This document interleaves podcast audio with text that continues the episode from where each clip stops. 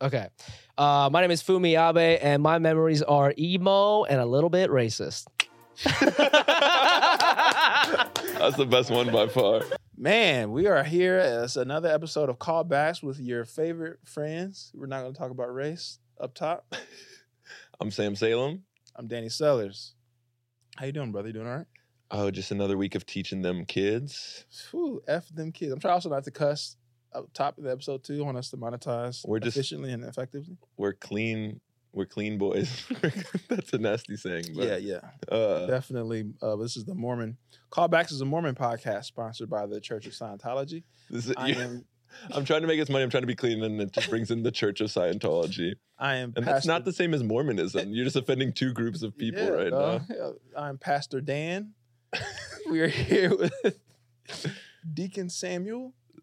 Deacon Samuel kind of goes crazy. All right, I'm sorry. Uh, so uh, before we get into our, our guest today, how you been? How's life been? I have some. I think every episode I'm gonna come into the, the pod with some like isms, some things that have been going on with my life, so so that when I do get into jokes and being ridiculous in the podcast, people know that I come I'm coming from a good place. Right. But I'll let you go ahead. I know you have some some shit on your chest. Um. kind of nasty. no, I'm just happy to. You know, this is a, this is a week in school where we where we survived. Sometimes you just get desensitized to things happening. Like it's just like, all right, another Yeah. another pack of 15 year olds are all trying to slap box each other in the corner. you know, and you're You- just like, hey guys, come on, don't do that. you ever have to substitute uh, like gym? Like yeah, that's the worst, dude. Uh, PE. There's some teachers that would be like, it's not gym. Gym is where you go to work out. There's some, it's physical Oh. education. There's some people get heated about that. Um, PE is the worst because Uh-huh.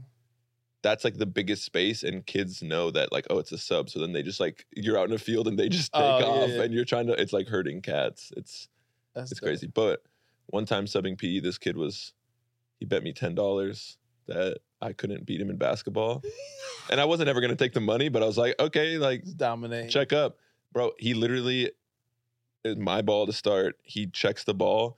I took two dribbles, went by him, went up and dunked on him, and he just walked off the court and didn't come back. I'm different. I'm different. yeah, and that's one of those things where it's like I'm in my head. I'm like, that was so Legitimately sick. ducking on a kid. Yeah, and I was like, that was so sick. But then I look around and everyone's like, why are you bullying these children? You're a 30 year old man. Like, chill out. I'm like, I don't know. Sometimes, ISO calling ISO down the block. Like yeah, mouse in the house. Mouse in the house. I can handle kids calling me like Logic or Chucky or Skinny Carl Wheezer, but That was I saw that today. You posted that and I legitimately laughed. that that's all the that's all the affirmation That's a neat stand up. I feel like teenagers need stand up specials because they're just the meanest and funniest people. Like like Gen Z little teenagers, they should all deserve Netflix specials. They can say the meanest Yeah. shit. School is so funny. They they they'll say the craziest stuff unless you're a waiter at a at a um, restaurant, and then they just get too scared to order their own food. But Oh, you're a teacher, they're going at they're saying the funniest. I can't. I got to censor so many of the stories I tell on social media just because. Yeah, keep the brand clean and everything, but there's some funny stuff. So We need to do one of those rewrite. What's that uh, one movie when the white teacher comes and teaches all the black kids? When it was like in the nineties, uh, like, is it poet something? Oh, Dead. Well, no, Dead Poet Societies. That's all white kids. Um, wow, I'm blanking on the name, but it's like, uh, did that with you, yeah, little Mexican kid. Like what? Instead of white girl, white, white women and black kids, and you and like little Latin kids. yeah. It's like you getting stabbed, like low key. I'm wearing my Nike Cortezes right, right. to fit in, which I've done that before for sure. That's tight. Uh, what's up with you? What's going on in the world of Danny? My life is ruined. Ha ha ha ha ha. Nah. yeah, mental health is medium, medium rare. Uh, we're five vibing. Mental health is medium rare. It's a crazy Yeah. state to be in. Yeah, mad, medium rare. Pink in the center. Yeah, a lot, yeah, a lot of pink. Yeah, left a lot of pink. Wasn't cooking for long enough. Um, a lot of salmonella, but no, dog.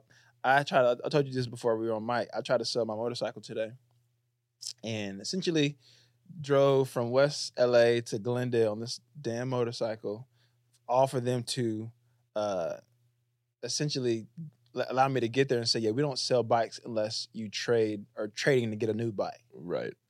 Which you had checked in ahead of time. Which I like, called in, like, yo, do you buy bikes? I gave them the, the bike name, the miles, everything. Like, yeah, come pull up. So essentially, they, they just were trying to get me to come in in hopes that I would buy a more expensive bike when I, in reality I don't need a bike. Right. You like I'm I don't even want to spend the money on this one right now. Right. I want this money. And also for those Midwest people, non-LA people, going West LA to Glendale, that's not just like a, let me It was forty minutes. Yeah, was- one way. Yeah. Yeah. one way was yeah, forty minutes one way. Then I had to drive it back another forty minutes back to my boy Torrance's spot. And uh, so it was just a lot, and it's just a, it's a lesson on just being like honest with people, bro. Like that's my lesson. That's my ism today. Sam's corny ass uh, teacher jokes are wearing off on me, so I'm good. Every episode, I'm gonna have Life these- lessons. Yeah, life lessons to teach, and just be honest with people. Like, because at the end of the day, bro, I might, I might essentially uh want to buy a bike again. I like it was at a, you're never doing it. it was at a place. Harley dealership. I was like, I like Harley, you know, whatever. But it's like I would never go back there, and them people might be gone, long gone, whatever. When I ever buy a bike again, but it's just, it would have been so simple for them to be like, yeah, dog, we probably won't buy this, or like we only buy with trades or whatever, and I would have Right. respected that honesty. They could have told you, hey, we don't do that if you want to trade it in, and you would have been like, hey, Right. nah, no. But you would have been like, all right, they're they're honest, they're nice. You now I'm on those a Harley Da- podcast shitting on Harley Davidson of Glendale because they weren't honest with me. Harley Davidson of Glendale. apologized to my man. Facts. I'm They like, said Black History Month is over. It's the beginning of March. We don't. We're yeah. trying to play you. it wasn't even the end of the month. It's like it's the beginning of the month, dog. Why are you doing this? These like lame sales tactics. Yeah, they, they don't even have like numbers to hit. Right. You just vibing. It's Friday. Anyways. Speak. They kind of um. That's kind of a scam they're running. Um. Also, do, you- do you, sorry, do you got other life lessons to share? no, I was gonna make some make fun of the people that are commenting on our reels. It's funny, but go ahead. Oh, well, just with scams, real quick. This is internet scams going crazy.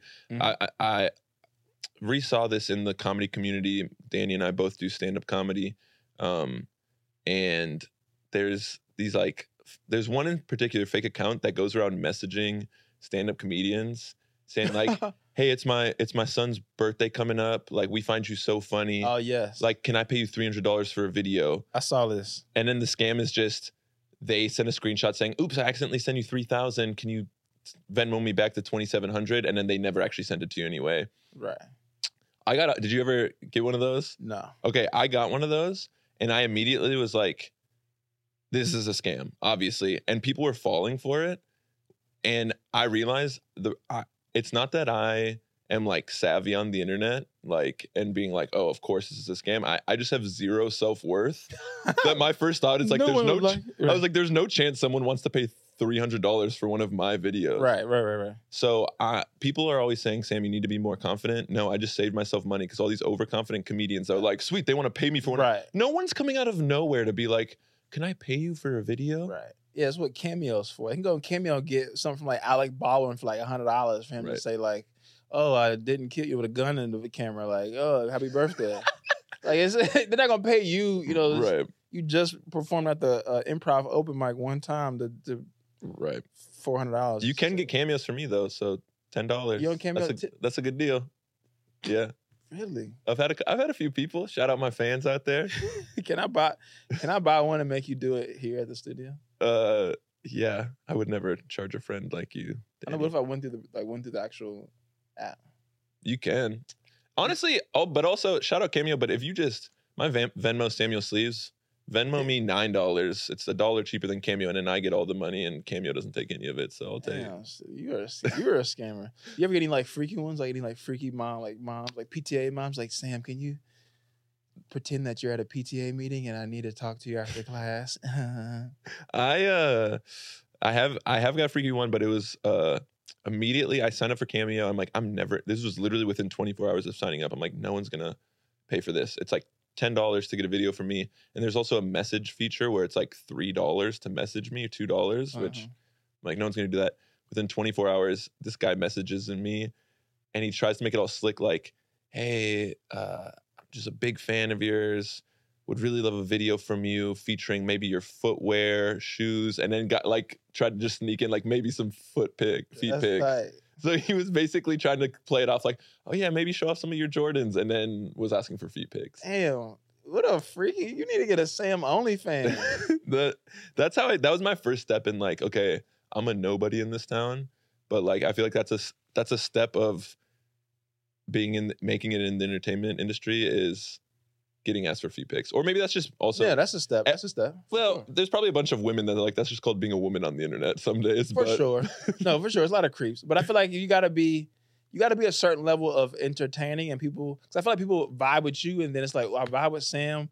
I also like, you got to be somebody foundationally for them to really rock with the feet. So you're doing something right. I, yeah, I guess, but I I will never sell feet pics. I don't care. Bro, you should. People can, no judgment if you do. I just I'm not doing it. Um, I'm sure there's some nice suburban uh, middle American moms that would love some Sam feet. it's the gay guys that usually are Okay, hitting on me. nothing against shout out to the game.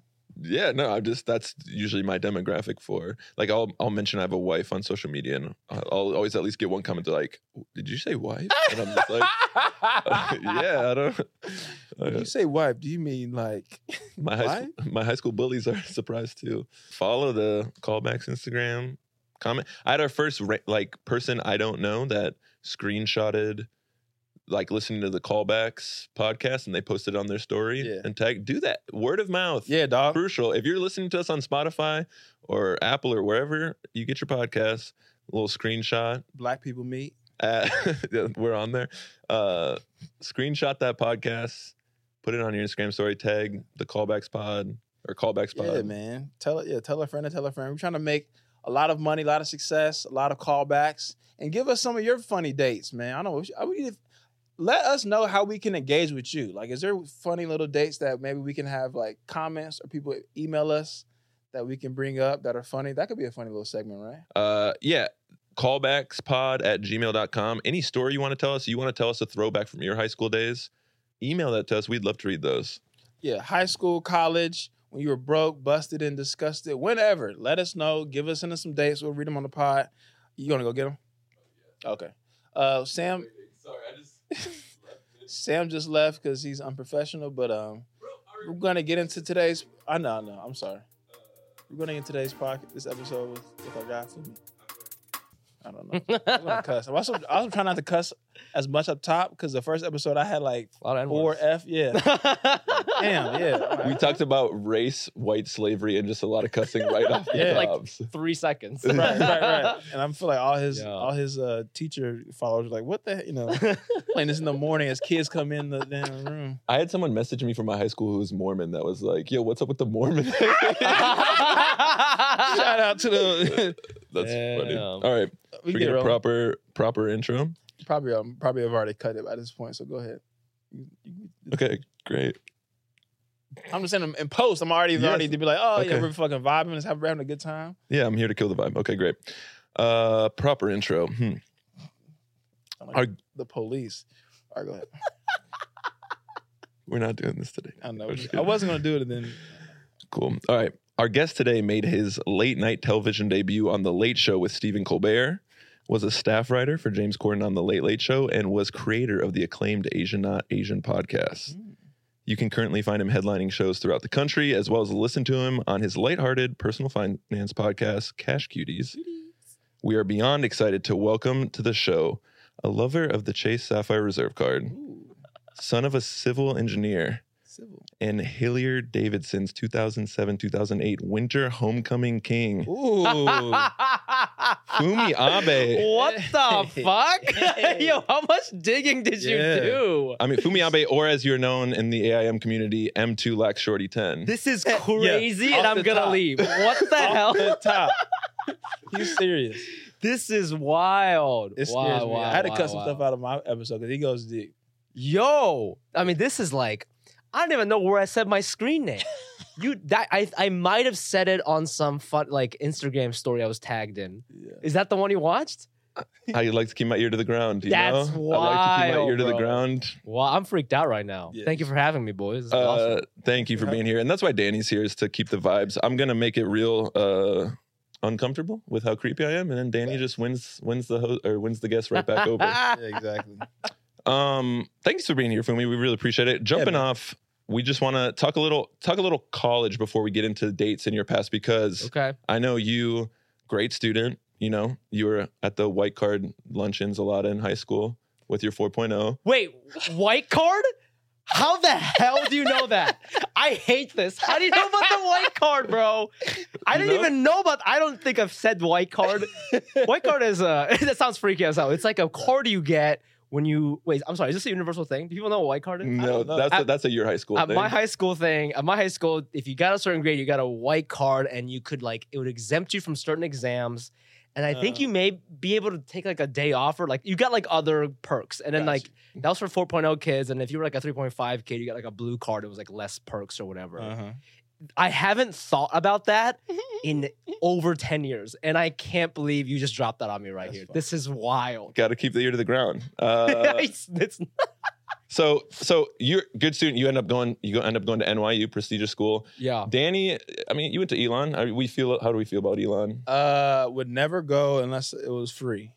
Like, I would have never. went Where to- is Yeah. Elon? North I've heard of Carolina. It. Oh, okay. I feel like my friends went there for like sports or something. Right. Yeah. You, like it's kind That's of why one you of those went schools. football. Yeah. You don't. You don't really go unless either they pay you money or you're just like a kid from like Massachusetts that Okay. couldn't really get into Ivy. So like, let's just go to this private school down south. Yeah, yeah, That's yeah, a yeah. vibe. It's not a bad school, right? I've definitely heard of it. No, of it's a good, good, Yeah. yeah, good private school, but it's So- boring. Yeah. You know. Yeah.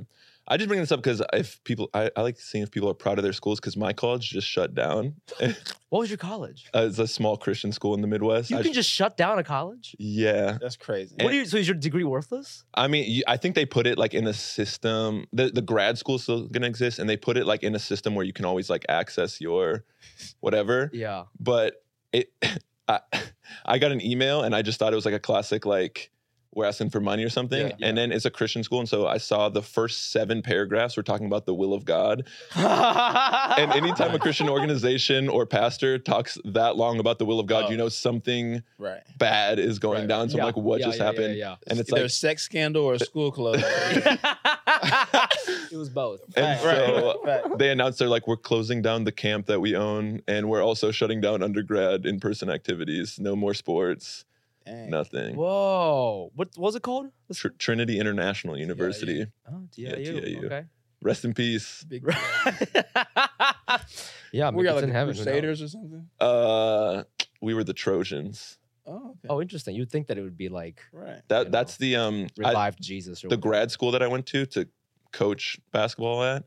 They were a Christian school, and they were the Crusaders. Yeah. and then a bunch of like young kids started going there and they're like we're canceling crusaders like they murdered people and they Right, got right, the right. mascot changed to Oh, lion because they're like crusaders is like right. Yeah, you know, what's, Bad this, thing. Is, this is the last. This is a funny fact for me. Elon current mascot is Phoenix, which is like ugly, but the half the school burned down, so they went to Phoenix. But before that, the name was Fighting Christians.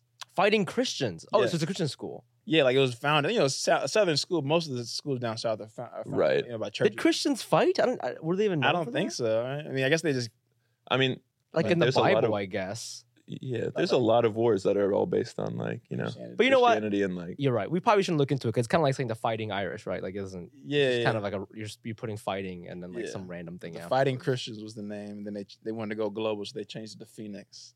Oh, Right. that's tight. Yeah.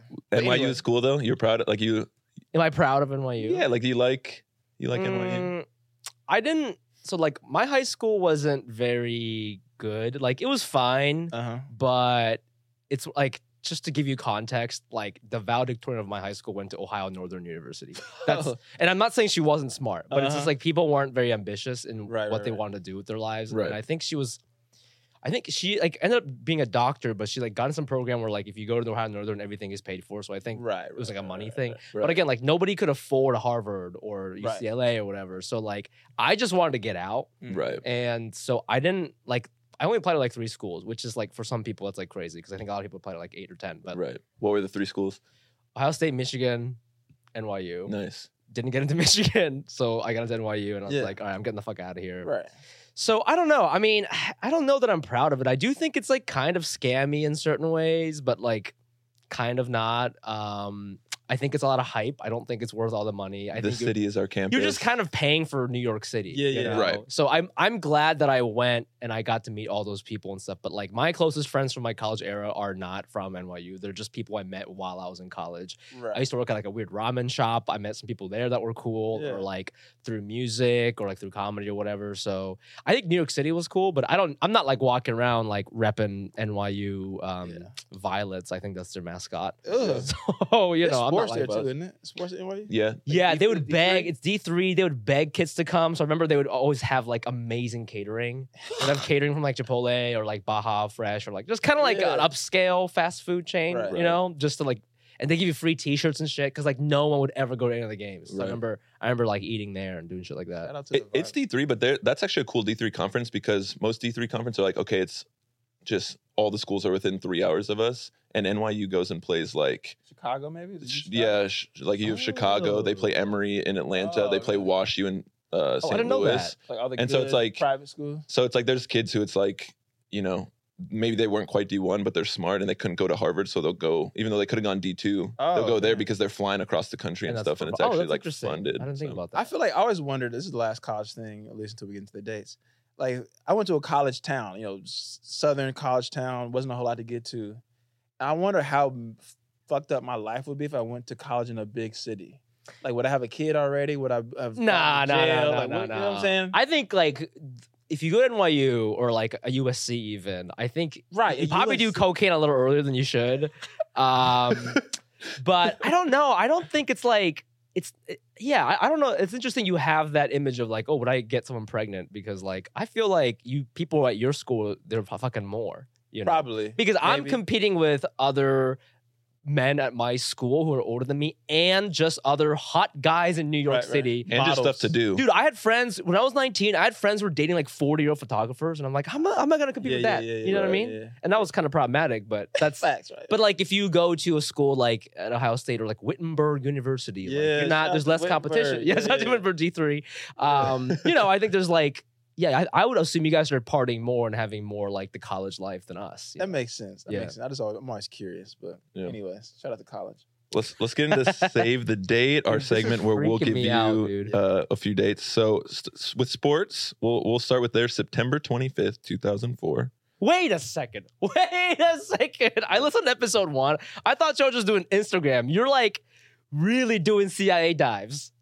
Uh, I keep my ear to the ground. This is crazy. Are you gonna reveal at the end how you found all this out or no? Is that part of the fun? I just you know Freedom of Information Act. Uh,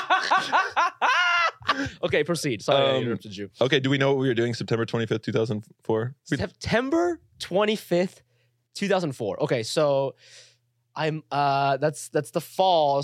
What am I? I was either in 8th grade or high school. I can't remember. Maybe freshman year of high school, right? Yeah, I think I, I don't know so. why I'm asking you. It's Right, my right, fucking right. life. I must have been running cross country. Um, That's it. That's Yeah. exactly what it is. You, uh, which I know your PR is in the 16 minute range of cross country. what the fuck? But uh, this this was beginning. This is good for beginning of freshman year. I can't. You ran a you ran a 5K, 20 minutes, one second at Lancaster Cross Country Invitational. Stop! You're freaking me out. what the hell is this podcast? You guys are Yeah. sick. You know that? yeah, I know. It concerns me, but I feel like it's good content. So I'm just along with the ride. Oh my god! yeah, that uh, Lancaster. Yeah, yeah, yeah. I was there. Yeah. So look, talk about running cross country. I mean, I feel like I want to keep giving details, but you're just going to keep freaking out. I know you were. I know you were a lacrosse boy, but your mom made you stop playing. yeah, I've said that on podcasts. I'm not too Mhm. freaked out about that. Okay, Yeah, I Mm-hmm. can talk great. about cross country. So just whatever. like I, our, I always I ran cross country for a little bit, and I've said this on social media, and people come for me a little bit. Cross country kids seem like the theater kids of the sports world. What is your take on that? That's a phenomenal. is it because it's co-ed? Is that why? Is it why? yeah, it just feels like the, Yeah. the cross country boys. It's like, what are you doing this Friday night? We're all getting together and we're playing Dungeons and Dragons, and we're like, you know what I mean? Oh, And interesting. it's kind of Wearing gloves when we run, like that kind of shit. It's- and it, yeah, the co-ed, the co-ed thing, like people people think like, oh, the only kids hooking up are like the cheerleader and the football. It's like, no, go to the band room, which I know you're in band, like Yeah, that. yeah. And I feel like cross country is the same way. It's co-ed. Oh. There's drama. There's yeah, it's little. It's co-ed. Uh, Honestly, this is gonna sound problematic, but I joined in the seventh grade because a girl I liked. Shout out to Sam Star. I think Shout she's out. like a real estate agent now or something. She was like, "You should do it," and I was like, "Yeah." and I just literally biked to the middle school because I didn't join day one. It was just over the summer, so camp had already started. I just yeah. biked to my middle school, I was like, "Hey, can I join this thing?" And they're like, "Yeah." And so that's why I joined. And then like I made a lot of good friends, so I ended up doing it for like three, four years. Um, I don't know that we were doing. Well, you know what? I, I don't. I, I think the varsity kids were not doing Dungeons and Dragons, Uh huh. but the me and my dorky friends were. Like not Dungeons and Dragons, but we were dorks for sure. right, right, right. So I do get that. But there was a lot of like incestual things happening, you know, like a lot of Oh, people yeah. hooking up, you know, and I was not a part of that at all. I think but uh I think it bleeds into track too. 'cause I ran track in high school, and the Yeah. same thing. Like it wasn't as freaky, but it definitely would be like because it's you're all on the same team, so it's like everybody's wearing tights and we're all sweating. it's the co-edness. you Yeah, know, it's you're like- just You're on the like bus hormones. together. on the But- bus together. the thing is, track is like so many people because there's so many different Right, right, activities. right. Cross Yeah. country's like maybe like 20 boys, 20 girls. You know, Yeah, it's pretty yeah, it's a pretty like tight knit thing. So I remember like people were like hooking up on the bus and shit like that. I do I do remember that. We were really horny as hell. That's crazy. I never had. yeah, I never yeah. had this like that happen. Yeah, we had our school was like yeah, it had to be boy boy girl girl sitting together. Oh, Classic really? Midwest, like Uh, as if yeah. gay people don't exist or whatever. But Like, we're safe. Everybody, we're safe. We're good to go. No- yeah. It'd be funny if you look back and did research and like all the people who were lobbying for the separation were like gay politicians. right, right, right. Yeah, we gotta have Let dudes together. Dude, all the dudes gotta hang out Yeah, yeah, for yeah. sure. Touching hips, hip to hip with all the dudes in the seats. that's funny. No, that's Uh, crazy. Yeah, I, I ran track in high school, and it was definitely more fun. Like football was like my sport, but track was more fun. Yeah, yeah. This makes sense because we're all like skinny dudes. Yeah. Skinny dudes rule the world in cross country. Yeah, yeah, you know, yeah. like I mean, I, I never made j- varsity because my team my team was pretty good, but Uh-huh. like, what was what's my PR like sixteen something? That's pretty good. Yeah, that's incredibly. fucking the fact good, that that's not varsity means your team was Varsity was like in the insane. 15s. I was close. That's but, absurd. Yeah. Like that's so what was it? fast. How many miles is that? Three do point uh, yeah, it's Oh, 5K. I think it's like 3.1 or 3.2. Yeah, that is Yeah. really- man, that's Three like- point one two six. Yeah. Um, I remember like the f- the f- I had a lot of great memories, but like the best thing was like we'd go to this camp during the summer called Camp Hammer.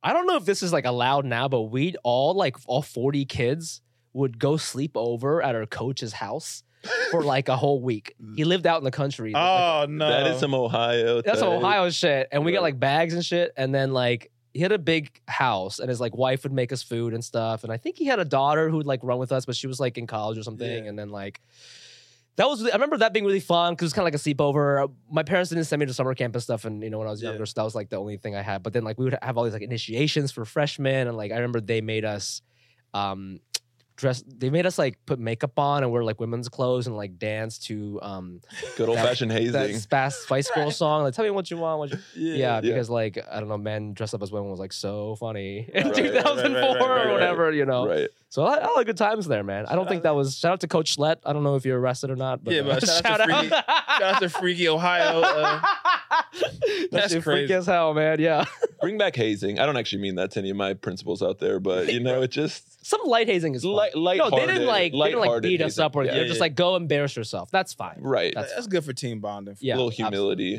Cross Absolutely. country, man. That's fine. Yeah, we had. I'm. I'm just like reminiscing. I'm trying to think about all the people I know that ran cross country. Um, it seems like because even waking up early when you're like 15 to go run seems just cra- I don't know. I could, Yeah. You know. Did you guys have Like- like morning practices? We would like practice for Fridays. We'd get there at like five thirty. Rarely, yeah, rarely. So we would have like maybe for spring ball, we would have like a week of morning practice, like as like kind of punishment slash like getting ready for the for the season. Yeah, yeah, yeah. But we didn't we didn't have consistent morning practices. It would, uh, you know, football. You got to hit people. It's like too early. You got you can't. You got to like go through a day of like that's right. That's right. trouble before you start hitting people. You know, Right. algebra. You got to fail like an algebra pop quiz Right. before you start doing like Yeah, Oklahoma yeah, yeah. drills. You can't. You know, Yeah, nothing bad has happened at 5 a.m. Yeah. Nobody's angry. right. I can't hit nobody like you know that at six thirty in the morning. It wouldn't go well. Right. For basketball, we'd kind of have some. When I ran cross country in middle school, there'd be two a days sometimes, which is crazy. yeah. But the thing, cross country, uh, we just called them. Um, the, we'd have a bunch of like popular kid like hockey players or football player or not football like basketball whatever the winter spring sports baseball players would join cross country because they got we just called them minors like a minor drinking ticket and like if you got caught drinking like the school rule was like you you got suspended for like your first one you got suspended for two games or two weeks whichever one was like harsher Yeah. punishment yeah. This is a public school. yeah Really? and, and and so what like the hockey players who got like a, a a minor drinking ticket or whatever they would join cross country in the fall sit out the first two meets run one more meet and then just quit the cross country team, and that was like their way of get around of then they didn't have to miss any of the hockey. and they go back to hockey. Yeah, Oh So wait, you you mean ticket as in like not by the police? but no, like by the police. Like a, mi- we just call them minors. I guess I don't know what they're technically called, but like, oh yeah, he got a minor. Oh, that's his second minor. He's out for half the season. That's why. What the disrespect? You know, that's crazy. Yeah, This is a real sport. Shout out to drinking tickets in high school. yeah. That I gotta crazy. run wild. So that's I have. uh, all right, I don't. I don't too many stories from high school of running from the police or getting out of drinking tickets. but go Oh, you were popular. You had friends. Yeah. You lived a life. You you All went right, to so real quick, I had a friend that was went to the popular uh, private school in Jackson. 'cause I w- I'm from Cincinnati, but Yeah. I went to high school partially in Jacksonville. So one of my boys was he went to the like the big one of the popular private schools in Jacksonville, and in Jacksonville it's almost like it's like a, a network of other rich kids at the other private schools too. It's almost like college, like a, fraternity kind of thing. They all kind of all the rich parents just know each other, whatever. Yeah. So, anyways, I'll go to these big, massive house parties, and sometimes there'll be like haters calling the police on this other mansion house, whatever, or you know, whatever. Just kids don't give a fuck because it's like I'm my dad's the lawyer. Like if I have Yeah, a yeah, yeah, hundred yeah, kids yeah. here, what's the worst that's gonna happen? You know, Yeah. they might get a drink ticket, but I'm gonna be all right. So, anyways, it just a lot of times you just got to finesse and sprint out of backyards, and Right. I never got a drinking ticket, and I was definitely drinking in high school. Can't, Oh, can't get you. Um, Yeah, yeah, another date. so yeah, let's get another date. Talking, we'll st- we'll stick high school. Talking a little sports. I know music was a big part of your school experience. You know, playing a little trumpet in the jazz band, singing in Yep. the madrigals, part of the Boys in Blue. Um, Yeah. which boy, Yeah. Boys in Blue is a crazy name for a choir. Like that. Wait, why? Oh, because like police. I- I police, know, the just like police now. funny- Yeah, yeah, like such yeah, a yeah, yeah. I mean, Well, blue we was were- the school color, right? So yeah, it was blue and white. So Yeah. yeah, but that's now they might have changed it. Boys in blue who It's just don't called the support police. the police. Yeah, they don't. yeah. Yeah. So the date I got for you, April 26, 2007. I don't know why this article is written, but in the Columbus Dispatch, a young Fumi Abe is quoted. They're talking about how an American Idol contestant was using beatboxing. And so they went around and asked a bunch of high schoolers about beatboxing. Yes. And you were quoted saying, I like the fact that I can make my own music whenever I like, said Masa Fumiabe, a 17 year old junior at Hill- Hilliard Davidson who began beatboxing this year. began. That's so like Bro. career. So tell us about your beatboxing phase. dude uh, oh god i just like this is when like youtube was popping for the first time you know but it was before ads and Right. like I think, unforgivable age, like un- unforgivable. yes unforgivable there was techno viking i don't know if you guys remember these things but like i think there was like this like a like for whatever the algorithm they fed me a lot of beatboxing stuff And there was a guy named like shlomo or something he was like really good at it I, he might have been from Israel. I don't really know, but uh, I just really got into beatboxing.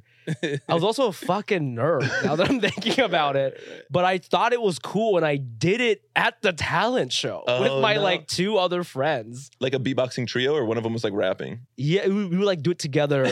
no, nobody was rapping. Thank God. They're all two white boys. Thank God we weren't rapping, but we did like the. Remember when that like one beatboxing thing that was popular? Like only if your mother new. Remember that one? I don't. I know the song. Yeah, I- they would like so like a YouTube video went viral of a guy beatboxing that, uh, singing it and beatboxing at the same time. Oh, And so we were like, we would do shit like that. That's so crazy that I forgot that was in the Columbus Dispatch. That's fucking trash, man. I can't believe I did that, dude. I mean, I feel like every millennial male has gone through a beatboxing phase. Dude, I mean, yeah, I, I was like, it's like, you know what? You can shit on me all you want, but it's like I'm a little boy in Columbus, Ohio. I'm a little. I'm like, what am I supposed to do? I'm a boy Yeah, in yeah, blue, yeah. bro. What am I supposed to do, Right, right. man? Well- I, I might have beatboxed in the acapella for like one song, maybe. it's very possible. But it's like, yeah, I, I honestly, I know it sounds so silly, but back then, like first, second, beatboxing was like kind of cool, Oh, facts. you know? I mean, and people who are good at it, it is cool if you can like if you can actually like beatbox for real, for real. It's like yeah, Yeah. as long as you're not I, mean, I, stopping. don't, a, think- I don't think it was that good. but Like yeah. Dougie Fresh, like Dougie Fresh would like come out on the war shows and like beat Like, it was like a thing. Like I, I, I think that our our age. How old are you? You're thirty, early. I'm 30. 33. Yeah, I'm, I'm we're thirty, and I feel like that age of like uh, TRL and and Yes. and cable kind of exploding.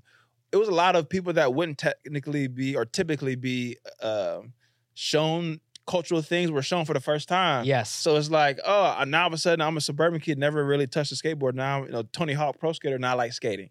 Dude. Or, you know, all these different like little things that you would never, these subgenres get thrown in our face That's an excellent and it's point. mainstream now. Yeah, and like the, because of that like excitement with the discovery, you're not even thinking about how cool or not cool it is. Right, you're just right, like, right, because we didn't have TikTok and stuff. We're like, oh, I didn't know people did this. Fact. Right. I remember, uh, to your point, America's Best Dance Crew was like a Yeah, pop and yes. show, Yeah. and I didn't know what that was. I didn't. I mean, obviously, I knew what hip hop dancing was, but I didn't know you could just form a team and do it. And Yeah, I was yeah, like, yeah, this yeah. is fucking sweet. So we I would remember. have watch parties for it. Yes, dude. I like the, the J- J- Jabbawockeez, Jabbawockeez, Kaba yeah. Modern, like all the Asian. uh, That's when I saw like Asian people being cool for the first time, and I was Right, like, "This is dope." So I remember like there was for the marching band that I was in, we had these like mirrors that would help us practice. Mhm. And I remember my friends and I, we like just stole them from this band room and we set them up in my friend's basement and we were like, we're gonna form a dance team. and it was my me and my four boys rewatching YouTube videos of Kaba Modern doing their like, it might have been Jabbawockeez doing their like um pretty young thing routine. We just watch it over and over and trying to fucking do it. And like his dad would be making fun of us. But again, to your point, I was like, nah, dude, like you're wrong. We're fucking cool Yeah, right now. Yeah, yeah. Only if I had that footage. Oh my God. That, I actually have that footage written on. Play the tape. Play the It's tape. a Grady Yeah. security camera. It's Oh like- my I God. was actually in the background the whole time. behind the drywall. Like, Sam, you go back in time? Fumi's gonna find out his life is like Forrest Gump, who's in every like the background of every major historical event. It's just gonna you're gonna look through pictures, and I'm It's just you. there. I know Trevor you're Show. that committed to the. You're the best podcast producer In the I've world. had this idea since I was seven. Yeah, yeah, Podcasts yeah, weren't yeah, even yeah. a thing. Hoop Dreams, Um, a podcast. Documenting everybody. Going through the life. and That's Um, yeah, man. Shout out to TRL. Shout out to uh, America's Best Dance Crew. yeah, America's Best Dance Crew. Shout out to all the MTV dating show, like Next. All this shit. It just, it just Yeah. threw a lot of culture in our face Yeah. Right. for the first time. So you just, yeah, on mainstream Viacom just showed us all these weird little Yes. subcultures of shit. You know, roast. There's like a roast shows. Remember that? It was like Your Mama on MTV. Like these little. I vaguely Yeah, before like remember Wild and. Out was a thing. it's it like, a, was it's like a the- black thing, like like black black people just talking shit about each other. But all of a sudden now it's on MTV, so now it's like little white kids and roast battle now the comedy this. store. Yeah, yeah, yeah. I know. Right, It's like the and one mixtape tour. right. Like, you Like. Yeah. Yeah, that. The Yeah, that's a- professor. I mean, this is like super corny because I grew up in a very, very white suburban area. But like even like those America Best Dance Crew and just people wearing like flat brim hats, like I, that wasn't oh, happening on this side. so like Oh, I was yeah, walking yeah. around with my hat like tilted to the side, like thinking I was so. And I remember going to like Chicago one time, like on like a missions trip where it's like we're gonna go repaint a church for the twentieth time or whatever it was, and like I was wearing like a red and black hat, like tilted off to the side, and this guy was like bro, you can't wear your hat like this in this neighborhood. And I'm just walking around like, what's up, everybody? Hello, good to see you. break dancing for Jesus. Oh my god. Jesus Christ. The, Jesus the second you tilted that 45 degrees, you like reminded of every um uh high school dance DJ we hired. Fat. You have you have high school DJ face. I- Yeah. Like dyed, yeah, dyed black hair. Why we, Yeah, yeah, you know, I just posted a student roast video today and now you're jumping. They're calling me Skinny Carl Wheezer. You're calling me high school. high school DJ face. That's, That's a great one. that's like my DJ name, high school DJ face. and then Fumi comes out and beatboxes. Right, right, right, right. Um no but music so i mean this all started with music stuff you were in band you were in um all the singing stuff i know you've talked about like you want to you've even thought about incorporating music back into your comedy. Okay bo burnham. Um Uh, yeah, I've never done it, but well and uh i think because you get a lot of racism people like where are you from? And you're like ohio. And they're like where are you actually from? Mhm, and i know i mean i know you did move uh to ohio from japan when you were eight but I, I know you've stated I'm so miss I'm so Midwest. I went through a Christian rock phase. I 100% did. Yeah. Who, were Relient K? Who were Relient listening K. to? I think um that was the biggest one. There was also another one called House of Heroes. Oh yeah. Houses of Heroes, maybe they're from Ohio. Both of those bands are from Ohio. Mhm. So I remember like that was big because we thought it was cool that they were local. I also like enjoyed that kind of music, just like emo pop, pump, you know, pop punk stuff like that. But uh, Right. A little Neon Dynamite, Alice Lee, MC Fluffy po- yeah, Project. Neon Dynamite sounds so familiar. I don't yeah, know yeah, what the yeah. fuck that is. That's who he listed as some of his favorite bands. I Oh, I listed that. Yeah. I said Neon Dynamite. Yeah. I don't even know who they are. That's great. That's what was the other one? uh MC Fluffy Project, Alice Lee.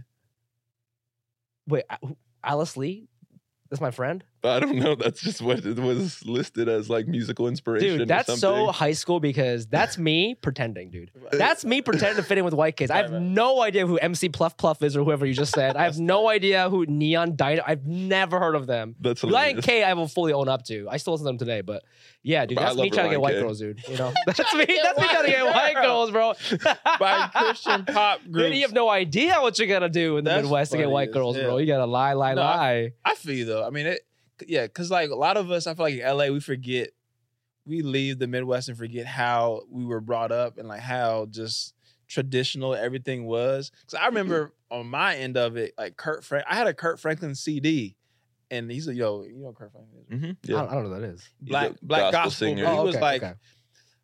one like the first kind of like rap gospel superstar. Like a lot of the old school, I feel like um people were kind of like, oh, this is kind of too hip hoppity for gospel. But he was like the a mega star early Yeah. thousands.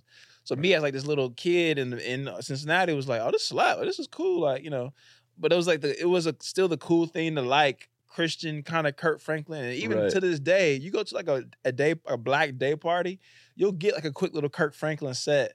Like, at a, like I, I went to a wedding last year, my boy's wedding, and they went he they opened the the reception up with like a Kirk Franklin set set into like future, like, you know what I'm saying? but it's like so ingrained in all of us. But it's like even though it's, it's Christian and it's kind of conservative, it's still like what we were brought up on, and it's Yeah. kind of like a vibe. I don't know. It's legitimately was what I could have the video on my phone. but you, but the song was the songs were good. Yeah, it was, they still Yeah, slap yeah. to this day. Yeah, But that's it was like- matters. Yeah, it goes back to that that just kind of information overload y'all got in the early 2000s of all these Yeah. different little cultures mixing for the first time. Whereas for the longest, music was like, all right, you got rock, you got bl- Yes, rhythm and blues, yes. you got rap now for the a couple decades, and then shit started kind of inter- intermingle. Yeah, I remember that's, that's the around the time when like Jay Z dropped the Linkin Park album. Remember? Right, Jay-Z yeah, Linkin exactly, Park. They were like, that's that's like white record executives. Be like, let's try what happens. right, exactly. Facts. Yeah, it was. There's Yeah. just It was a beautiful time, a- man. No judgment. No judgment. Yeah. Yeah, Kids were having a spiritual experience to the Linkin Park Jay Z. I had it. yeah, it goes hard. Park. Shout out to Linkin Park. That's what's up. Uh, should we do another day? Let's get another date. Well, so my next date, I want to give you know time to you to tell us a little more about your story without me creeping out knowing too much. So February 26, 2018, this is way into the future, is your first episode of Asian Not Asian. oh yes. So you and you and uh, a friend from the comedy community, Mike Nguyen, you guys start that podcast together. Uh, and before we get into that, I just want to hear. I know you NYU, you work in marketing, but where was the transition? Like you graduate NYU with your marketing degree, you're making decent money. Uh, and is like in college, did you always kind of know, or was it? Um, Oh, or I was it something that like yeah the comedy? Did you always know you wanted to do Uh, comedy, or did you find it like bored at your day job? So like just to bring it back to again my unambitious high school, I had like I didn't know that like comedy writing or like stand up comedy was like a career. I remember Right. I'd I'd Same. watch I remember like I'd watch Dave Chappelle specials and I love them.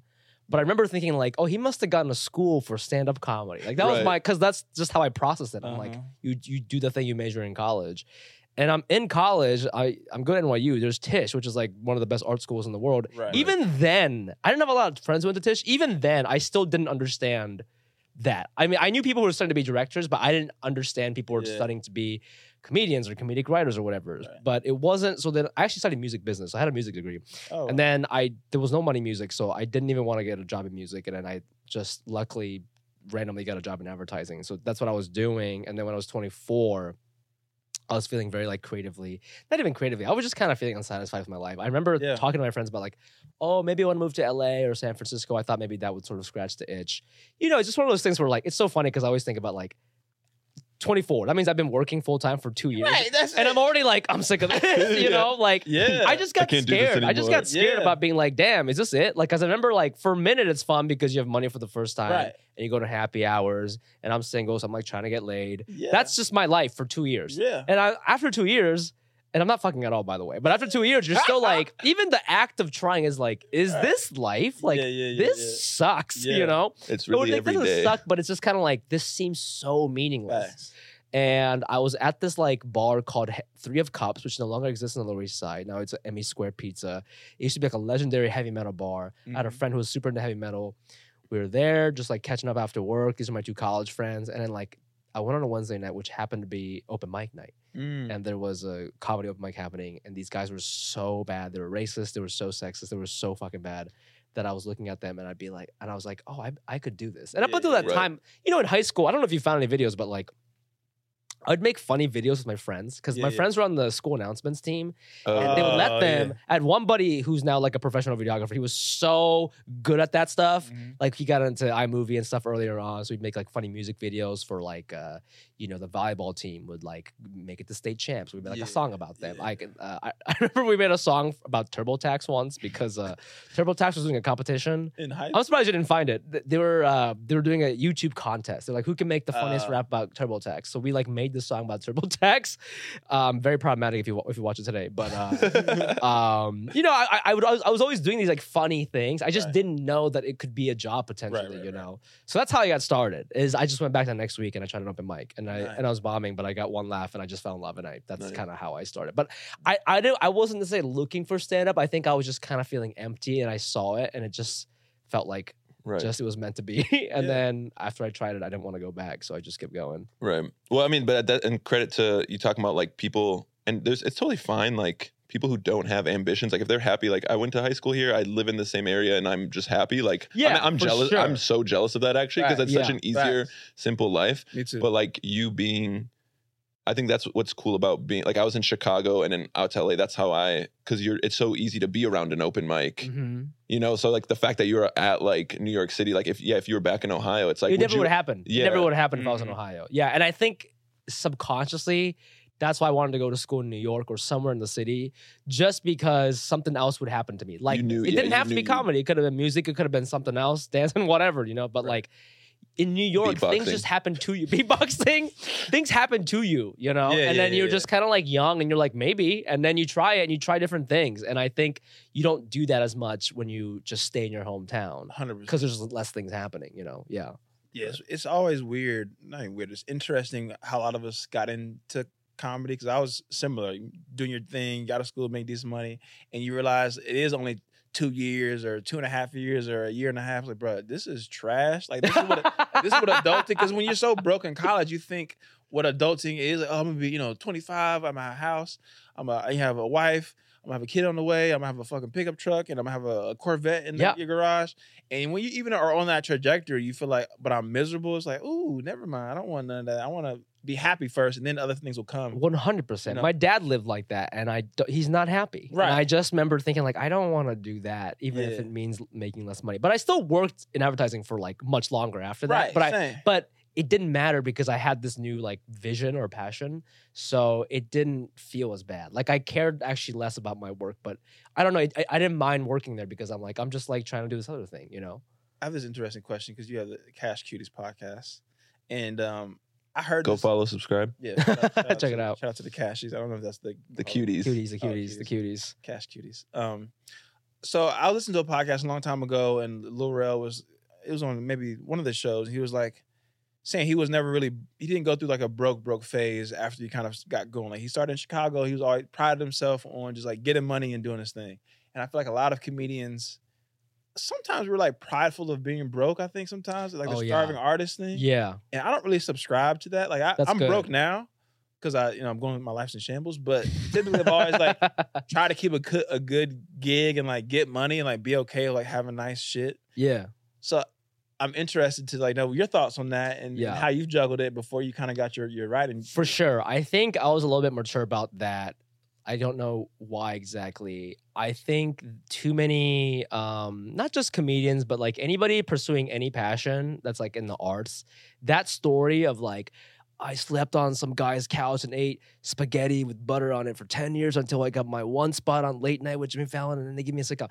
That shit is like romanticized too much. Yeah. And I'm not saying I have friends who do that. Like, for example, I know for a fact, and this is not a secret, but like my buddy Usama Siddiquee, very funny. Like he I think today still lives on some dude's couch. Mm-hmm. And I remember when he first moved to New York, he came, he like didn't go to middle school. He came to New York, was living in an abandoned house with like a homeless person, didn't have a bathroom. He got a, he would pay he didn't pay rent, but he'd pay for a Planet Fitness Planet Fitness membership so he can go Right. take a shower and shit. And he did this for years Mhm. until they got kicked out. And then now he lives on guy he lives on some guy's couch now, still today. And I remember like a lot of people hearing that story and being like, "We got to be more like Usama." And like, I think that I never wanted to do that because it's too romanticized. I think it works for some people. It works for Usama. You know, things Right. are happening for him. It's Right. working for him. But that shit would never work for me because I, I didn't grow up like that. I that's that makes me uncomfortable. And if I'm uncomfortable, if I'm worried about where I'm gonna Yeah. pay rent, I can't be creative. Right. And so for me, like having that day gig, that that's how that's my struggle. You know what I mean? Yeah. Yeah. Yeah. and yeah, I don't yeah. think that crazy like you know bare minimum lifestyle works for most people, but people sort of flex you on that. You know what I mean? Like you, I dog, Yeah. I, I walk dogs for a living. Right, 'cause I right, love right. this, and I'm like, okay, but like Yeah. you smell like ass because you don't shower, and that's why I don't book you. dude. Right, You right, know, right. like I mean, comedy has changed. Now you got to look cool. Yeah. you oh, know? yeah. Everybody And wears like- sneakers and shit. You're thinking about people coming up now, they didn't do any of this stuff. You know what I mean? So it's like, I think it's okay to admit to yourself that may not be for me. Right. That's totally fine. And it doesn't take away anything from your creative self or anything like that. So that's sort of like my Yeah, stance yeah. on it. It's like, if that works for you, cool. But like, I don't ever want to live like that, Right. you know? what do you think? Uh, yeah, I mean, I yeah, I I think. I mean, it's always a balance. Like, there's no way. Yeah, I, I just couldn't do it. And like you said, if I'm if I'm if I'm worried about I don't have a bathroom to use, I'm not going to sit down and write jokes. No, That's the last thing I'm going to worry about. But look, like, you didn't even need it. You know, and- you got, you look at you guys, you doing all this.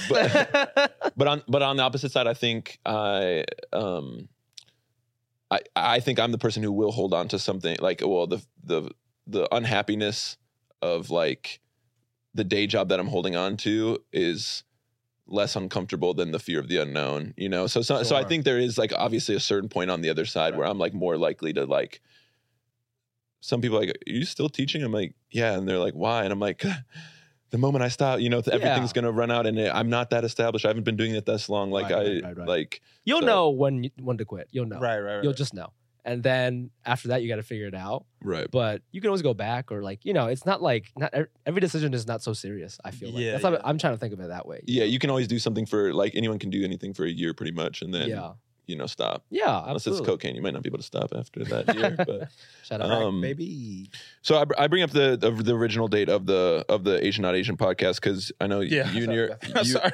no, I wanted to kind of get into that before Yeah, we just yeah. like like hear more of your comedy story and talk Uh-huh. about that stuff. Um, I know you and Mike talked about it on that podcast. You're the co-creator of it. Um, like there were, you know, there wasn't a lot of Asian comics in the scene. Like you said, that open mic night, there's like just a bunch of racist people saying stuff. and you're just like, this is- mics, Right, yeah, yeah, right. and so you got you're like, oh, let's get together to talk about the like how you phrase it, right? The the issues that no other Americans care Yeah, about that are I, American I issues. think since I left, the tagline has changed for the Asian Not Asian podcast. But it used to be two Asian guys not from Asia talking about American issues no American cares about. And our whole thing was like, at the time, and like things changed so much in such a short amount of time, I think, for like Asian America. But like at the time, you know, this is like pre Crazy Rich Asians and stuff like that. Like Mhm. it really felt like nobody cared about us, like our stories, whatever, you know. Yeah. And at the time, if you really think about the comedians that were popping, you know, they didn't really talk too much about Asian stuff. You think about like the Chang Wangs, you know, he doesn't have a lot of jokes about um, Asian stuff. At least he didn't back then. Gotcha. Um, you know, Bowen Yang, Joel Kim Booster were coming up.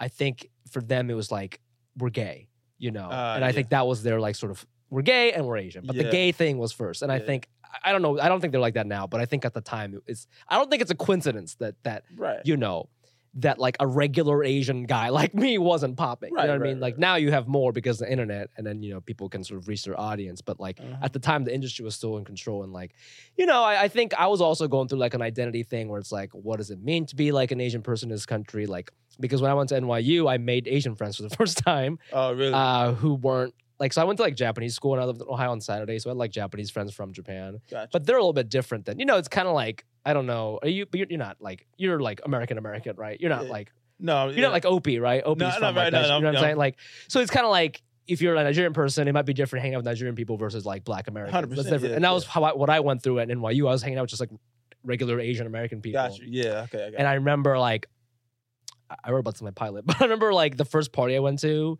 it was crazy because I would see all these like slutty, sluttily dressed Asian girls, and I'm like, what is this? What what, what are y'all doing right now? Yeah, yeah. And I remember they had bubble tea at the party, Um, and I didn't know what bubble tea was because I grew up in Ohio, and they like shamed me so much for not knowing what it was, and I was just like, well, this is like my stories. Like I don't know what this is, and like, can I still be Asian if I don't know what fucking Yeah. bubble tea is? You know? And I feel like I wanted to explore that comedically.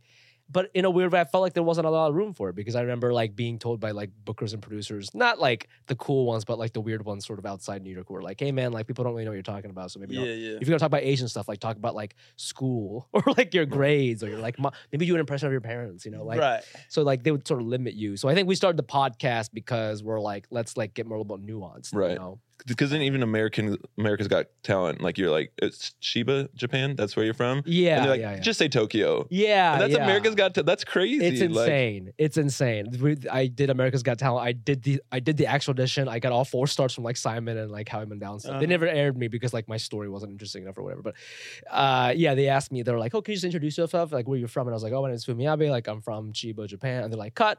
Like, you just say Tokyo. Completely different city, by the way. Completely Right, yeah, different like place. not the same. it's not the same at all. all. But they're like, just you know, wow. but that's how you sort of like get diluted. Yeah, and yeah, I, I 100%. hate that about when people do that to me because like comedy's all about like the how specific you can get. That's yeah, what you have you to be. That's what the only way you can get 100%. succeed is you not yeah. some, and so I was like, this isn't said. right for me. So after they said that, I just kind of went into like uh, auto drive mode or Yeah, whatever. And I think I, I kind of like sh- shoot it in, like kind of you know didn't care, and I think that's why they didn't pick me. But um, yeah.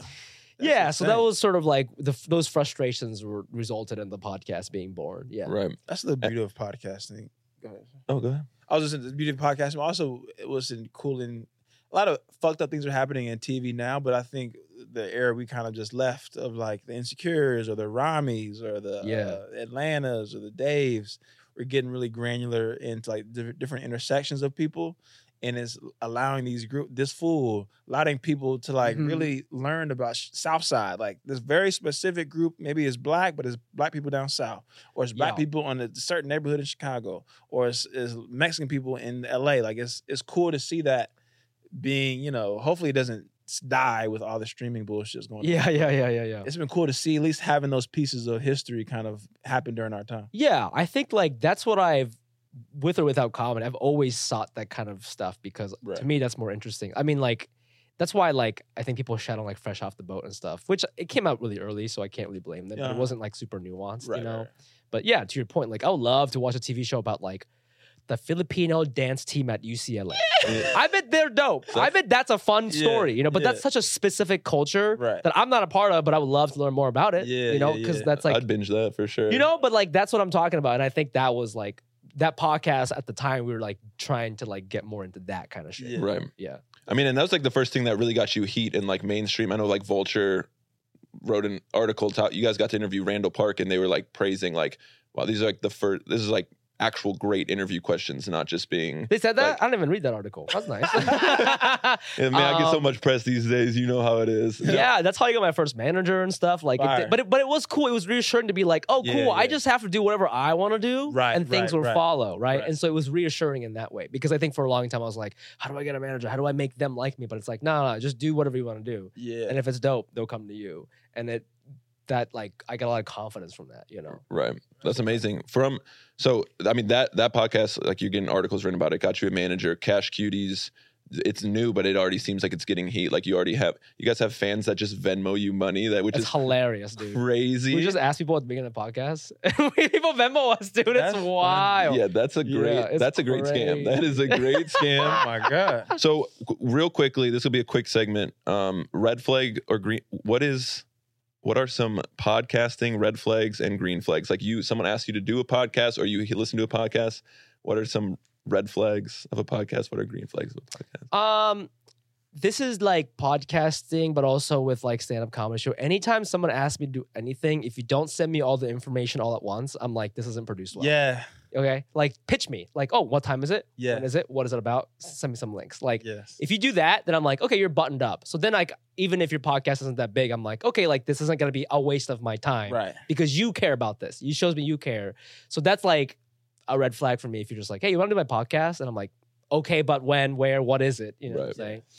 Um, another red flag, I don't know. I don't get asked to be I'm like kind of a stickler about like tech stuff because like I love tech shit. Like I love Uh-huh. I love setups and stuff. So if I show up and it's like, you know, they don't got the right gear, you know, um, that kind of bothers me a little bit, Yeah. you know. But you guys Just one GoPro job. in the corner that they're filming off of. Yeah, They're wearing a GoPro yeah, on their head to film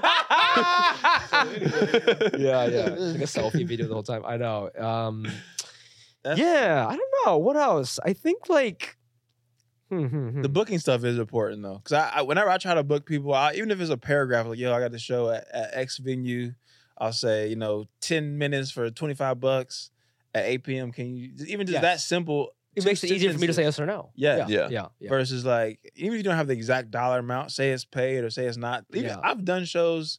I mean, I'll do unpaid spots all the time, but like it's just nice to know when someone like I can't pay you. It's like oh shit, for the love or whatever. Yeah, yeah, no, yeah, do it. yeah. Absolutely. almost more eager to do that because they're upfront versus someone like you do a show, you just they just wave at you after the show's over, like, all right, holla at you. It's like, oh, I guess I Right. yeah. money. For sure. I feel like these days too, um, I mean, I'm unemployed right now, so I'll do podcasts. But when I was busy, like I wouldn't always want to do podcasts that like didn't have like a strong premise. It's like like Yeah, this yeah, is funny because you're like looking into my life, so that's very funny and I can see why Self-centered. No, I'm people want to listen to it. No, but it's like that's a funny. Right, you have an appreciate that. angle, but like people are like, yeah, it's like we just shoot the shit, and I'm like, okay, if we're gonna shoot the shit, I can't do it unless your podcast is already big. You know Yeah, what I'm yeah, saying? Because yeah, like yeah, yeah, yeah. no one's gonna listen to this. You yeah, know? yeah, fact. Um, so again, I, I think it ultimately a red flag is just be like, do you care? Like, show me that Right. you care about your work, and then I'll I'll happily join. But like, shoot the shit means I don't want to do anything. I don't want to do work. Right. You know. Right. That makes Yeah. sense. the shoot the shit days are are past us in podcasts. Yeah, you can't. Yeah, yeah. Unless I mean- you're literally like Taylor Swift could do I that. know. But People like, need to know I'm a, I'm a white card holder and I'm Right. a 4.0 student. Exactly. Okay, like let I, 'em I need you to have your shit together. You know. exactly. I love it. Uh, One more date? Yeah, let's get one more date in. Um, so I b- I believe is August August first, twenty twenty one is when you moved to LA. Yes. Um, and so I know you got the Corden job in March, but it started off remote. Yes. And so that is what brought you out to LA, writing on the Late Late Show for James Yes. Corden. Yes. Um, so yeah, if, I would love to just hear the experience of getting that, like the the submission process, and uh, what that was like transitioning from New York to LA. Very different comedy scenes.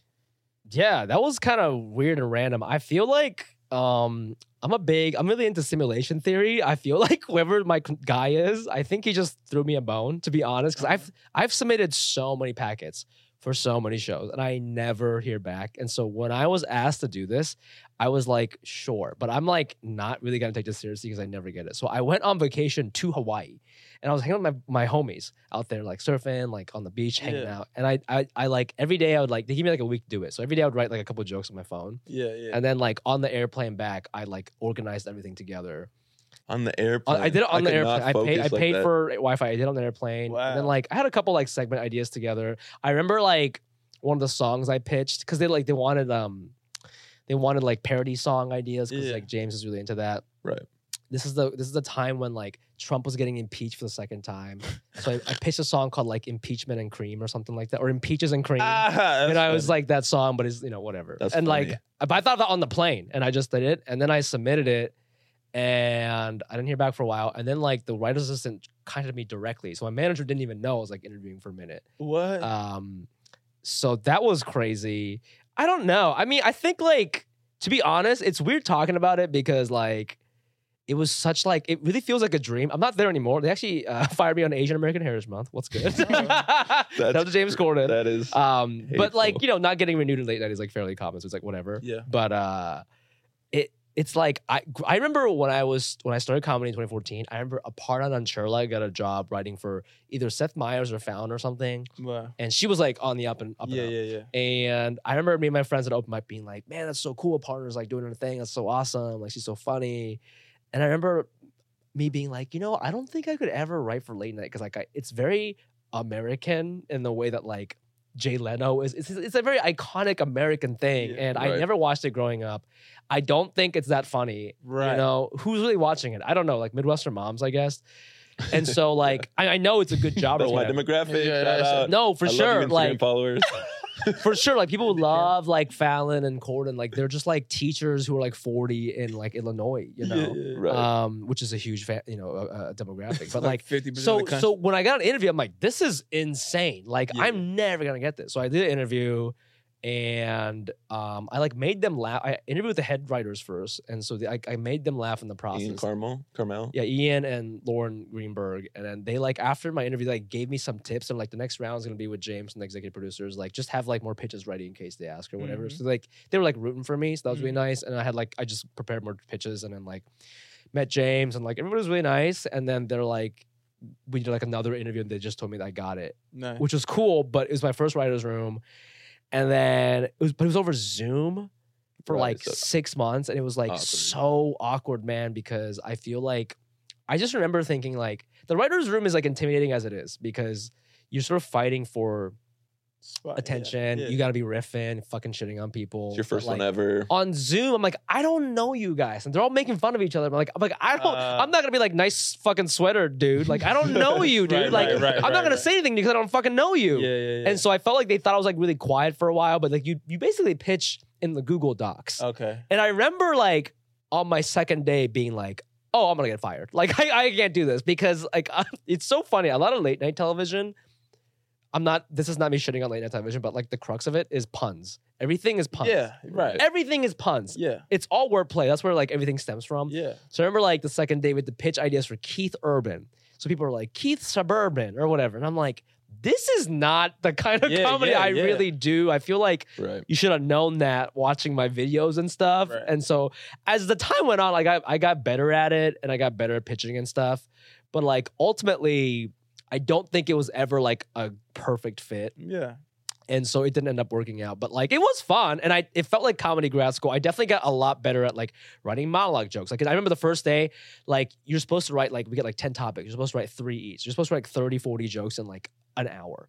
And I remember I wrote like seven. I was like, I can't fucking do this. And they were all shit. They didn't pick any of them Right. you know. But then like I remember my last day, like first of all, I, I was able to complete a bunch. And I remember on my last day, I got a couple jokes in, even on my last day at work. And I remember thinking like, okay, like this wasn't a waste of time. like I yeah, did yeah, get yeah. better Right. at You got things. better at Right. And it's cool to see that like they can't take that away from me. Right. You know, the fact that I got better and faster. So that was cool.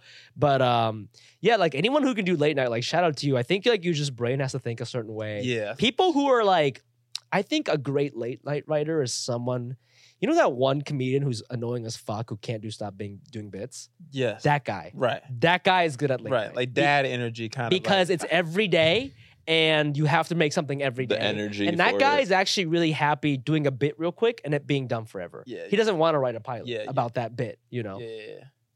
oh got some you guess You get uh, Uh, no, yeah, yeah. I, I, I agree. I, I think um, I've done a couple of those packets. Of course, I've not gotten that far, but I, I remember midway through the package, like, ah, yeah, I'm, I'm not going to get this, and if I did get it, I'd probably be kind of miserable. yeah Because it's not.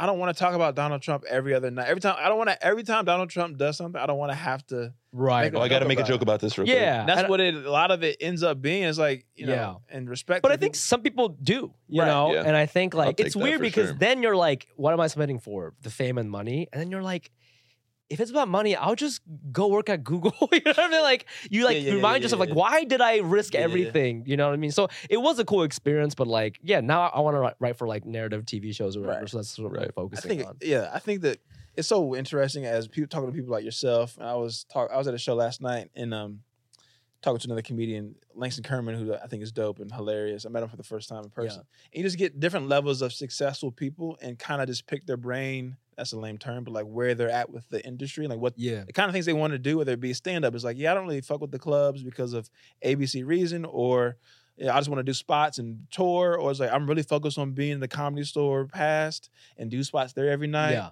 Or if it's writing, it's like, yeah, I don't really give a fuck about late night.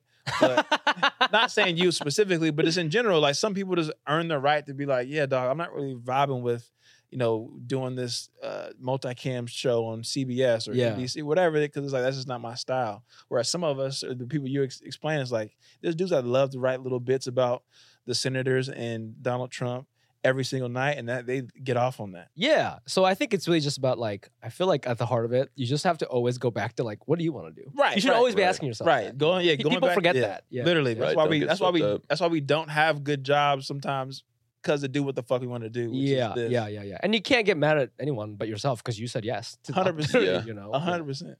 and just being open to the the peaks and the valleys. When it, I know your August 2021 was crazy, moving to LA, writing for Corden, Yeah. make your debut on Colbert, like late night spot, like that was Oh yeah, that was cool. that, that was felt nice. I feel like I feel like uh you know, it's there's not a lot of moments in comedy where you feel like ready or whatever, but I feel like that I was like, okay, I've been doing comedy for like nine years. Mm-hmm. I can't wait to tell these jokes. You know, like that Yeah. felt so nice. I remember like taking it back to my trumpet days. I remember I would do all these fucking like when I was younger, I was super into music. But I wasn't that good at like trumpet and shit. But I was like, I practiced so hard, but like I'd get so nervous and I would do all these like competitions and I'd freeze up. And then when you freeze up, your mouth won't like is not flexible. yeah. So my Uh, trumpet sounds like ass, and it's so embarrassing because now I gotta play this three three minute song, Yeah. sounding like ass in front of my music teacher, my parents, like Right, right, everybody, Right, right, right. and it'd be so bad. And you get like a grade afterwards, and I would never get like a acceptable score because people are like, "What is this? Like, who is he? Like, why is he here? Like, Right, right. are you sure he's good?" And I remember like when I did Colbert, I didn't have that, and it's like, Yeah. oh, because I like put in the time and effort, and like I'm good at it. And so it, it was a nice comparison from like the days where I like couldn't do something to now I'm like.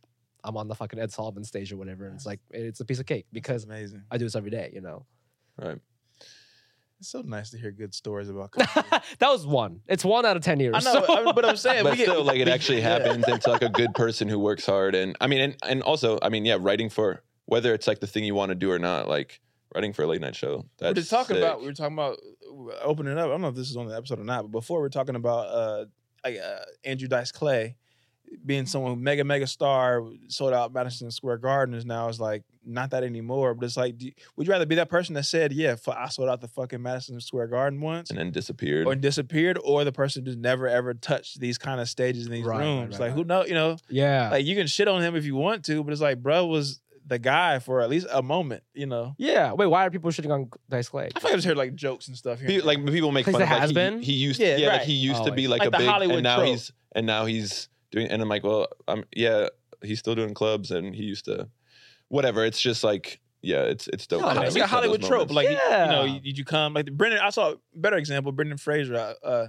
I was listening to a po- List, and people, some of the questions they were asking were about like, The guy from the Mummy. Yeah, yeah, Yeah. the Bren- Okay. yeah, the, Yeah. the friend, was it George of the? Jungle and he was I mean He he was was, huge just the, the he was the guy. he was the biggest movie star Right. of that era Yeah. like and then he kind of like was, you know, just kind of chilling, not doing as big stuff. But it's like, yeah, dog, I was in like all the biggest movies of their fucking childhood, and Yeah. so I took, you know, four, whatever, eight years off, I guess, or just did lo- smaller stuff. Yeah. Now he's, I think he's Oscar nominated for The Whale or whatever. It's like, Yeah. it's like, so shit, this- good. I can't be the guy every single moment of my life. You know Right, what right. Oh yeah, we always forget that. You can't be the guy. and not That's every. that's a great that's a great mantra to live by. yeah, I don't know. We can end on that, I guess.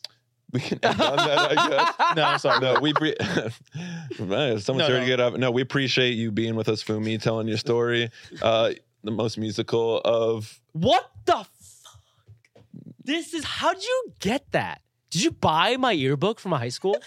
I did you not mu- you buy- had to to get some of this information. You had to have phoned someone who went to my high school. That is the only way. That's Julie Michaels. Shout out. She went to University of Michigan for music. I, I hope she she was really good. I hope she's doing music still. That, oh my god, this is so cringe. the most the I most was musical so man music was my identity. I would always wear shirts with headphones on them. That's Isn't that so cringe, That, dude? that, that's that's very high school. Like, I'm a Pittsburgh Steelers fan, so I have a Steelers lanyard, Yeah, a Steelers hat, a. Steelers windbreaker. I had no personality. Like, it was Like, wild. No high schooler has a a headphone guy. personality. Yeah. Um, where can they follow you? yeah, where can they find you at? What projects do you want to promote? Tell the people. Oh, please follow me. On Oh, I'm sorry. Oh, no, actually, the last question we've been forgetting to ask this Oh question. yeah, yeah, yeah. So we always ask. I hate people ask uh, like, "What's next? What's next?" Uh, we want to give you an opportunity to call out your shot. So like, just like we have these old dates where we showed you certain things, we want to be able to use this little bite, sound bite to say, "Oh, this is when I said I was going to do this," and we can look back and say, "Oh, it actually happened or it didn't happen." this is like that Jim Carrey writing himself a check for ten million dollars Exactly moment. right. You check for $10 literally. million. That's That's, so that's a better cute. way to. You guys are so cute. you know, I love that. this. Um, hmm, hmm, hmm. Like a goal. Yeah, goal It can be whatever. thing, whatever. You know, my therapist always tells me not to set like goals like that, like set value based goals. You know, instead of being like, I want a Netflix special, more like I want a dope ass hour. You know what I'm yeah, saying? yeah. Right. Um, so I I yeah, I would say like I want uh I feel like the hour I'm doing right now Mm-hmm. is like a culmination of like from my early open mic days to whatever I'm writing now. But like, you know, I'm starting to tour a little bit. You know, once that is sort of done, I want I want to write like a brand new hour. Like shit, the oldest joke from that hour should be from like when I was like 31. Yeah, you know, yeah. like 30s Fumi. Like what is Right. that all about? You know, and so I, I'm always inspired by people who like I'm, I'm such a slow writer, but like I'm always inspired by people who write so much Yeah. the people you know these people comics have always like a new 10 or whatever Right. you know i'm trying to like work on that so like you know whatever i put out next on youtube or whatever like i just want it to be like a new hour of content uh stand-up material that like i'm really proud of and it's like a really good reflection of my life Yeah, so I love that's what i want a brand new hour baby Love that. And when that hour drops, where can they find you? What do we plug in? oh hell yeah uh Find me on all the socials at the Fumi Abe. That's T H E F U M I A B E. Please Including Venmo. check out. it's almost on my Nah. Venmo. If you want to Venmo me, uh, check out my podcast, Cash Cuties, uh, available on all the platforms. Uh, it's where we have our friends on and check out. We uh, go through the credit card statements and we judge their spending habits with love. It's a real good time with Steffi Bake. with Steffi Bake. Check that out. This has been a phenomenal episode. Thanks for coming, bro. I appreciate you. Thank you for having me, man. Thanks, Fumi. All right. Wow, what a great human being. We we Fumi. we love Fumi. We love. We need t-shirts. We heart Fumi. Oh, I would wear that in a second. And y'all really should his his personal finance podcast. It's not like literally they look at their friend's credit card statement and like kind of roast them Yeah. and like lovingly like why are you spending money on this? So y'all check him out. Check out his content. He's very funny, brilliant Yes. guy. Speaking of good premises, that's a good premise of a show. That's unique. It's different. Um, he has he has a COVID joke that legitimately made me LOL. And in, in today's times of it being kind of played out, that shit is funny. Um, have you heard heard the COVID joke? I know, vaccine man. joke. Probably can't say this now. The video get demonetized for saying the c word. But anyways, it's funny. It's a good good joke. Yeah, you'll have to check it out. Uh, I love I love hearing people's story. I mean, this is again why we're doing a deep dive of interesting people. Like it's yeah, like it's it's funny to hear people's beginnings. Like uh, it's just a band kid, whatever, and then all of a sudden you go to NYU, you walk into an open mic, and then you're hearing a story on he wrote his. For people that are not in entertainment, like yeah, you get so many more no's, and so the fact that he just casually wrote, and he got a lot of no's apparent from what he said. The Yeah. fact that he was just writing his submission packet for James Corden on the airplane, just like, all right, I'll throw it together and got the job. Like that, Yeah. that shows that he's a dog. It also shows too, like sometimes we overthink. Like, you know, I, I had a self tape last night, and I was talking to my rep, one of my rep. Uh, sorry, real quick for self tape is an audition. You Yes. they they give you the lines, they give you the part, and instead of going into audition, you tape it. Sorry Exactly. for all my, for all us, I didn't know what a self tape was. So for all the people that No, don't yeah, know, thank you for that. So literally, I did it last night after a show. I'm sorry, but to backtrack, I was talking to my manager, uh, and on last Monday, and I, I've been doing a bunch of these, and Real. literally, they said the one that I got uh, a request for a veil, so it wasn't like a book or anything. It was like they res- they got it and replied back uh, something. It was one that I knew was like super shitty. I thought it was, Right. And I was like, uh, it didn't just help me. And then hearing him explain that just now, you just realize how like you kind of just have to get out of your own way right? before anything can really happen for you. Like you can't overthink it. When it's your time, it's your time. When you have the whether it be the look or the sound or the style or whatever or the things to say, whatever art. It can be stand up. It can be a, it can be a fucking writer, whatever. Yeah, Uh, a, a builder. It, starting your own bakery. yeah, all that stuff. Entrepreneur.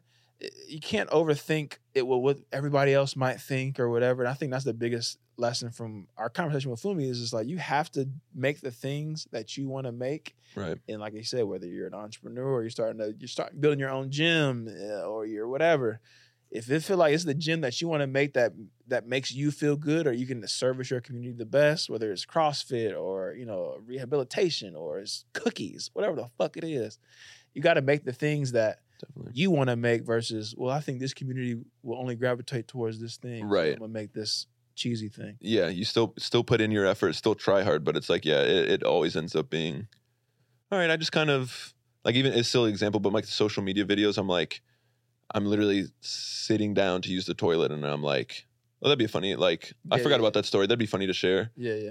And then I just do it real quick, don't even think about it, and boom, that's the one that's five million dollar or five million dollars, five million views. Yeah. And the ones where I'm like, okay, I'm gonna use this very like clickbait title and that's going to be perfect and do this and then it's Yeah. and that's the one that gets like 20,000 views compared to the 5 million. Right. So it's definitely like yeah, just if be pure, all right? Hmm. Be hmm. follow follow your dream. Hmm, any any last words, my guy? Uh last words, last words um you know, always use your blinker. I'm sick of people just cutting me off without a blinker. Oh my god, I was. I don't know if it was the morning traffic. I was on my motorcycle. People were driving so bad today. this is a very LA thing. I don't know. I'm just bitching now. Let's get end the podcast. I'm just. I, I just got annoyed thinking about how bad people were driving. yeah. Shout out to everybody living, live, live, laugh, love. Live, laugh, love. Use your blinkers.